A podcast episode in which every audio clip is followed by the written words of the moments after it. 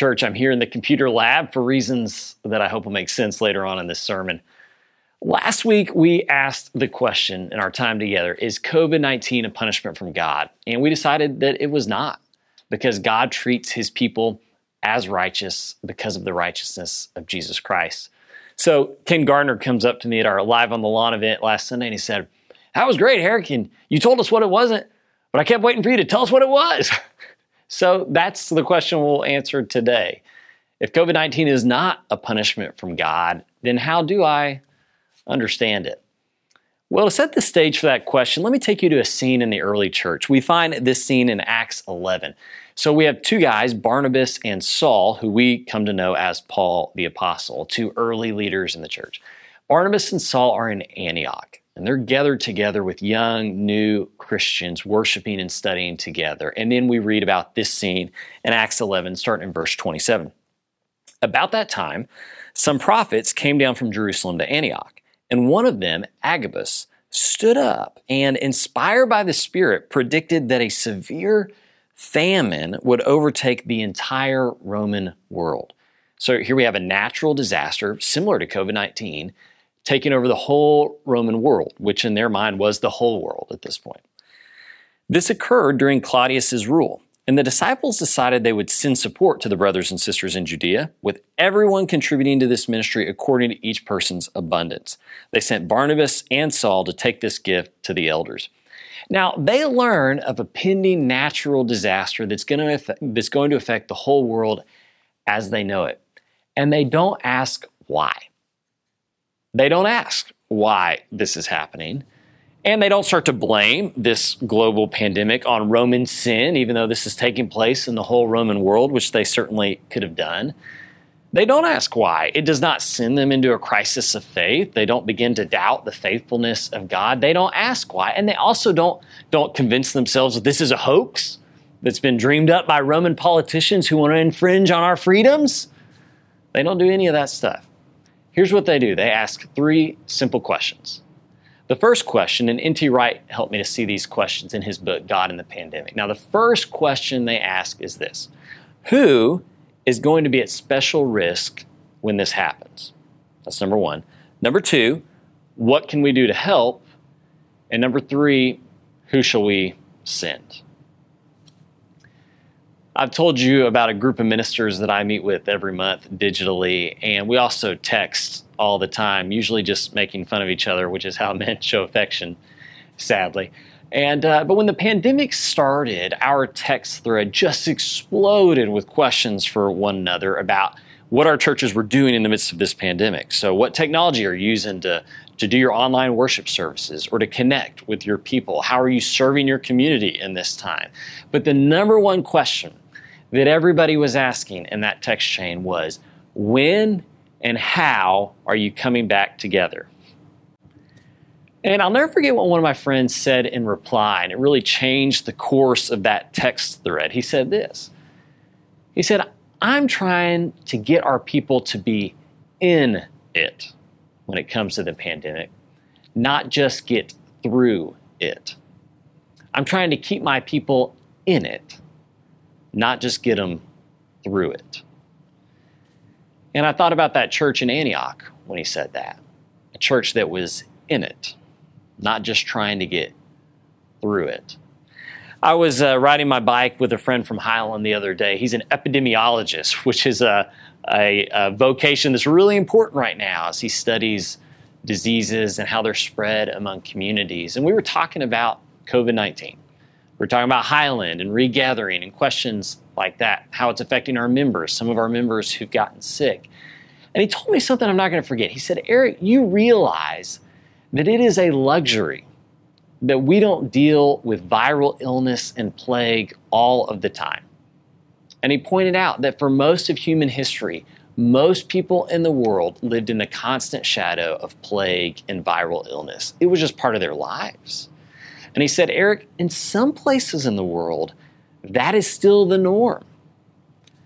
And when he said that, I thought about Papua New Guinea, where we have missionaries Jab and Becky Mesa who lead the Melanesian Bible College. And I thought about Jab, who contracts malaria multiple times a year. And when he does get malaria, Jab will be down in bed for weeks at a time, desperately ill during that time. And it's pretty common for most people in Papua New Guinea to get malaria multiple times a year. I mean, in Papua New Guinea, they've just had to learn how to be in it when it comes to malaria, not just get through it. So they do ministry when they're sick with malaria. They reach out to others when they're sick with malaria. They've had to learn how to be in it when it comes to that constant shadow hanging over them. And Jab sent me e- an email the other day, and he said this. he said, The past few days I was bedridden. He's, he had been diagnosed with malaria. He said, The past few days I was bedridden. I'm now able to walk around the house and hopefully over the weekend get better. And we pray for you all and thank God that the coronavirus will pass over you as it also allows for the opportunity to reach out to others. Now, in reading that, I was struck by the fact that here's somebody with malaria who's in his bed, hardly able to move, praying for you and for me as we deal with the coronavirus in our community. And he doesn't just pray that the coronavirus would pass us by, he, he prays a prayer about our responsibility in the midst of coronavirus. He makes this point that in coronavirus, we have this opportunity, even this responsibility, to reach out to others. And I think he understands that because he is somebody who has lived in it when it comes to global suffering constant suffering and sickness. He's somebody who knows what it means to be in it and not just get through it. So, all those stories, one after another. So, the Antioch church and their confident, deliberate response to a global crisis. My friend, my minister's friend's comments about trying to keep his church in it and not just get through it when it comes to COVID 19. And then Jab's reply of praying for us in the midst of our struggle with COVID 19 even as he has malaria. Okay, all those those stories, one after another, provide the framework, I think, for an answer to the question, well, what is COVID 19? Why does COVID 19 exist? Now, those three stories don't answer the question, but they prove that whatever answer Christians offer right now, that equates or accounts, sorry, for the global suffering our world is enduring. That any answer we give in response to that must include or be coupled with the present, persistent ministry of God's people in the midst of that suffering. So, if we're not present in ministering within that suffering, any answers we give that explain it are hollow. So that would be my first question to the challenge of answering this question rightly. What is or why is COVID 19 a reality? And the second caution I would give is this that when it comes to the Bible, the explanations for suffering, and particularly suffering that may lead to death, that the explanations for that are many. Okay? Jesus talks about the work of the evil one, Satan. We read in Paul's own work about the way that suffering refines us and is, is um, makes us more and more into the people God desires us to be. Okay, and like we looked at last week, there's a lot of reasons given in the Old Testament as well for why suffering may take place. And so today I'm not going to try to give you the exhaustive biblical account of why suffering like COVID 19 may be happening in our world. Instead, we're going to look at one passage together. And the reason we're going to hone in on that one passage is not just because the biblical account of death and suffering is varied, but also because our experience of suffering and death is varied. So, uh, last week, I or two weeks ago, I mentioned the betta fish that we have been trying to save from its pending death. So we bought this these two betta fish actually about a year ago when our boys memorized the books of the New Testament we thought they're never going to memorize the books of the New Testament. We're never going to have to get betta fish. And two days later, we were at PetSmart buying some betta fish. Okay. And they've been, well, fine. We're the only ones feeding them. Our boys lost attention with them quite a while ago. But then one of the betta fish started to get sick, and we let the boys know this, and we spent money trying to save this betta fish. We spent hours Googling how to save this betta fish. We tried different things in this little betta fish's tank, and then a major plot twist the other betta fish died unexpectedly. We didn't see it coming at all, and our boys were devastated. And so we scooped little blue flutter. It was blue flutter and red swimmer. We scooped blue flutter out of the bowl and we took him to the toilet where we had a funeral. And we sang a song over blue flutter. We shared our favorite memories of blue flutter, like how he swam around in his bowl and ate fish food. And, and then Noble said a prayer thanking God for our special time with blue flutter. And then we, we flushed him. And that really cheered them up. So here's the thing. From the moment that fish died, they have been asking all kinds of questions. You know, when death enters the consciousness of a child, well, it's a difficult thing. And coronavirus has done something similar for our kids and maybe for your children or grandchildren. You know, they don't understand the epidemiology of COVID 19, but they know that COVID 19 has interfered with their lives. So they can't play on the Chick fil A play place. Why? Well, the virus. They can't go see all their friends and play at their friends' houses. Why? Well, because the virus, right? And so, again, the whole picture of suffering that leads to death in Scripture is complex. Frankly, like our experience of death is complex in this life. So I can't cover it all today, but what we're going to do today is we're going to hone in on one passage, and that passage is in Romans 8, where Paul says this. And so if somebody were to ask you, Okay, why do you think COVID 19 has taken place in our world? You could direct them here to Romans 8 and give at least an answer. So this is what we read The whole creation waits breathless with anticipation for the revelation of God's sons and daughters. Creation was subjected to frustration, not by its own choice, it was the choice of the one who subjected it but in the hope that the creation itself will be set free from its slavery to decay and brought into the glorious freedom of God's children. We know that the whole creation is groaning together and suffering labor pains up until now. So here's the point Paul's making our whole world, not just the human heart, our whole world has been affected by human sin. Romans 1 lays this out pretty clearly. As human sin enters the equation, it's not just humans that fall apart or are ter- torn apart, the whole world is torn apart. And Paul describes that here as decay. The whole world is decaying as a result of human sin. The point he's making is that everything is connected. And not in not in like a hippie way, you know, I and the tree are one, the tree is me, I am the tree, not something like that. Okay. More like a, well, like a computer virus.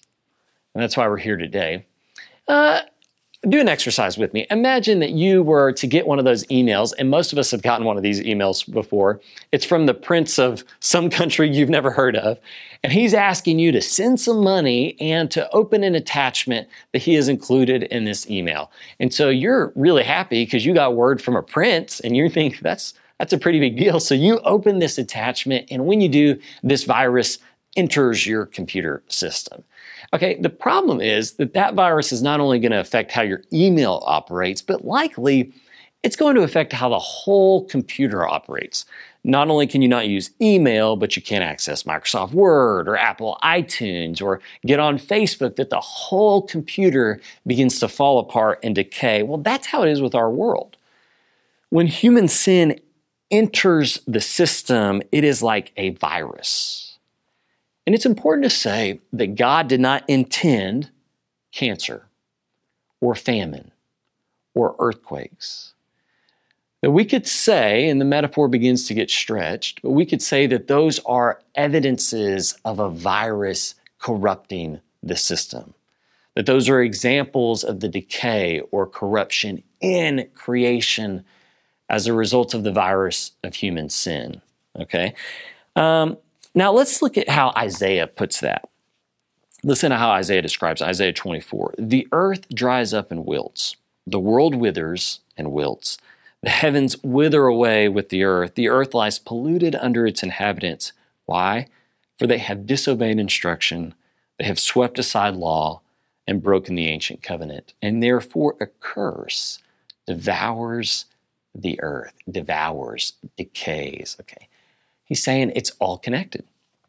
The earth, all of creation is decaying because of human sin. And we endure that decay as humans, not because God is up there sending down lightning bolts or famines or plagues upon us as punishment, but simply because those things are the natural consequences of a virus in the system. Okay? And that virus is sin. Because of human sin, Paul says, all of creation is decaying and groaning out in pain because of that decay. So if you go back to the, where we started with that Antioch church, you notice they don't ask that question of why, they just respond to the suffering and decay they see around them. And I think the part of the reason they do that is they know that is as important as their response is that God is taking the first, primary, and most important response to the suffering of world in and through Jesus Christ. They believe, and all Christians do, that Jesus Christ is sent into creation not only to redeem and repair his people, but to redeem and repair his people so that all of creation may be redeemed and repaired in the end. Okay, that's the full gospel story. The gospel is not only about what Jesus Christ does for you and me, the gospel is about the way that the work that Jesus Christ does for you and me will also work in and through the whole world to bring about in all creation what God desires for it, to eliminate the virus everywhere, every trace of it. Okay, look again at Romans 8. The whole creation waits breathless with anticipation for the revelation of God's sons and daughters. So creation is waiting on you and me to make, be made fully right in God's eyes through the work of Jesus Christ. Not only you and me, but all of humanity, all of creation is waiting on that. Creation was subjected to frustration, not by its own choice. It was the choice of the one who subjected it, but in the hope that the creation itself will be set free from slavery to decay and brought into the glorious freedom of God's children. So the flaw starts in us, humans. And what we see in Romans 8 is that the fix also starts in us. This is why Jesus becomes a human so that he can deal with the origins of the problem affecting not only humanity, but all of creation. You got to go back to the source. And at the cross and in his resurrection, Jesus overcomes the virus and its effect on us, moving us from sinful to righteous on God's eyes. And then that effect begins to expand ultimately it will reach all creation. That's the vision that John has in the end in Revelation when he looks ahead and he sees this as God's future. Then I saw a new heaven and a new earth, for the former heaven and the former earth had passed away, and the sea was no more. Death will be no more. There will be no more mourning or crying or pain anymore, for the former things have passed away. And then the one seated on the throne said, Look, I'm making all things new. So, despite the, the sorrows of this world, including COVID 19 and many other sorrows right now, despite the sorrows of this world, we know that in the end, in the end, all creation will be made right as the children of God are made right through the work of Jesus Christ that what God has done for us, God will do in and through Jesus Christ for all creation. And because of that, the virus of human sin and its effects of death and suffering that we see all around us, that decay will be wiped away once and for all as the new heaven and new earth are finished and realized. That is if not the perspective on suffering and death that Christians hold, it is at least a significant part of the vision or understanding that you and I as Christians believe when it comes to the suffering and death we see around us in something like COVID 19. And the important thing to realize, even as Christians are always thinking about the end that God will bring about in Jesus Christ, the important thing to realize is that having the end in mind is not escapist.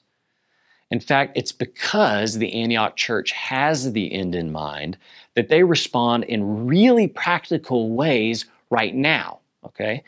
Um, we might say that they recognize God is repairing and redeeming creation, and that God has started that work by repairing and redeeming them so, as repaired and redeemed people, they join God in repairing and redeeming the world instantly. And they do this by asking who's going to be affected worst by this disaster? And what can we do to help? And who shall we send? You know, a few weeks ago when the pandemic started, we asked those very same questions. You may remember that we tightened our budget. You continue to give generously. And because of that, we were able to send $30,000 to three partner ministries who are on the front line serving families who have been affected worse by the pandemic financially, who have lost jobs, been unable to work, and had health issues. Like, we asked that question the Antioch church asked. It was a thoroughly biblical thing to do. Who's going to be affected worse by this? Let's help them out. That's our response to suffering and crisis. Who knows what God may do with that? But let's look one more time at Romans 8 because there's one more thing, and maybe the most important thing that Christians are called to do in a time of suffering. This is in Romans 8, starting in verse 22. We know that the whole creation is groaning together in suffering labor pains up until now. And it is not only the creation, but we ourselves who have the Spirit as the first crop of the harvest also groan inside as we wait to be adopted for our bodies to be set free. We were saved in hope. And if we see what we hope for, that isn't hope. Who hopes for what they already see? But if we hope for what we don't see, we wait for it with patience. Verse 26. In the same way, the Spirit comes to help in our weakness. And we don't know what we should pray, but the Spirit Himself pleads our case with unexpressed groans. This is a great word from Scripture for this moment that we find ourselves. Here you have creation groaning as a result of its decay, that decay that has been caused by human sin. So you have creation groaning as this world, as creation itself, suffers the effects of human sin. And then within creation, you have the church, those who are filled with the Spirit of God, who witness the suffering all around them, who participate in it, in that suffering, and who groan in response. And then you have within the church the Spirit of God in response to the groaning of the world and the groaning of his church, the Spirit of God groans out. Okay.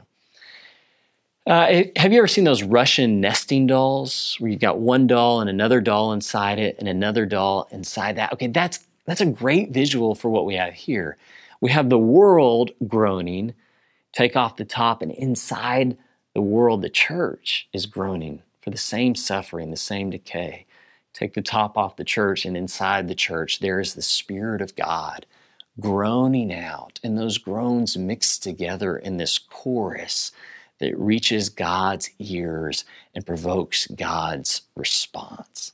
We see that in Exodus when God responds to the crying out of his people in slavery, that the earth right now is groaning the church is in the world groaning in response, and the Spirit of God hears those groans and groans with us in a prayer to God that God will hear and respond to. So N.T. Wright says this He says, When the world is going through great convulsions, the followers of Jesus are called to be people of prayer at the place where the world is in pain people of prayer at the place where the world is in pain. I love that. And I think that's what it really means to be in it in this time of pandemic. I think you and I are called to be people of prayer at the place where the world is in pain. I'll finish with this story. I got to tag along to Guatemala with uh, Gerald Jerkins, who's one of our elders, but is also a surgeon. I got to tag along with him and this large medical team to a clinic in Guatemala a few years ago where for a week they performed hundreds of just life changing surgeries for people who are under resourced medically, don't have all the access to medical care that you and I have, and they go down there and just for a week perform hundreds of life changing surgeries. I got to sit in the ER and watch as Dr. Jerkins, with just this incredible precision, would take out these growths and um, stones that had been inside of people and had been causing them just excruciating pain for years. And he would you know, take them out and change their lives in an instant. And at watching that, you know, I was confronted with something. You know, here at one time, I see in people's bodies the evidence of the decay of creation. Right? Sometimes we feel the effects of creation's decay in our own bodies, and it can be painful. And then at the other, you know, in the other, at the same moment, on the other on the other side of the coin, I saw that Gerald Jerkins, you know, this redeemed, restored person of God, along with this team of people, believers, people of God, redeemed and restored by the work of Jesus Christ, I watched as they joined God in repairing and redeeming this broken creation, like right there in the ER. And I was floored by the beauty of that. And I walked out thinking, Eric, it's too bad you're not a doctor. because what can I do? I left the ER and I got in this little Jeep, and we were going to a mobile clinic deep in the heart of Guatemala. And we, which is basically a clinic that's set up at somebody's house, and hundreds of people would be lined up outside to see a doctor for maybe the, the only time they get to see one that year. And my job was pretty simple. I was supposed to sit outside the appointment room and pray with people as they came out and before they left. And I thought, these people are going to see right through me. You know, they're here for life changing medicine. They're here to see these doctors. What, are, what is this little pipsqueak minister going to do for them? But I had a job. I was supposed to pray. And so I prayed with everyone who came out, and every single person wanted to pray with me. And I'll never forget this one woman. Probably in her 70s, only two teeth in the front of her mouth. She sits down with me when I ask her to pray, and she takes my hands. And my Spanish is not good, but I'm doing the best I can. And I bow my head and I begin to pray, and she leans in close to me. I'll never forget, she leans in so close, and she begins to pray her own prayer while I prayed. And it wasn't like her prayer was in competition with mine. It was like it was in like it was in harmony with mine and her voice was low and I couldn't make it out. And so I just lowered my voice too. And I don't even remember what I said. And in my memory, frankly, I just remember wordless groans, like Paul talks about here. And we pray together, and she opens her eyes, and we said, Amen. And she says, Gracias, gracias, gracias. And tears are just rolling down her cheek, and she walks off. And I think to myself, well, maybe there's something to that. Maybe there's something to this. You know, explaining COVID 19, what it is, how we understand suffering and death as the people of God is hard to do. In fact, it's much easier to say what it's not than what it is. But maybe what's most important for you as a follower of God is not that you are able to easily explain something that is so difficult. I think what's more important is that you and I are present and praying in the place where the world is in pain. And maybe that's what you can do right now.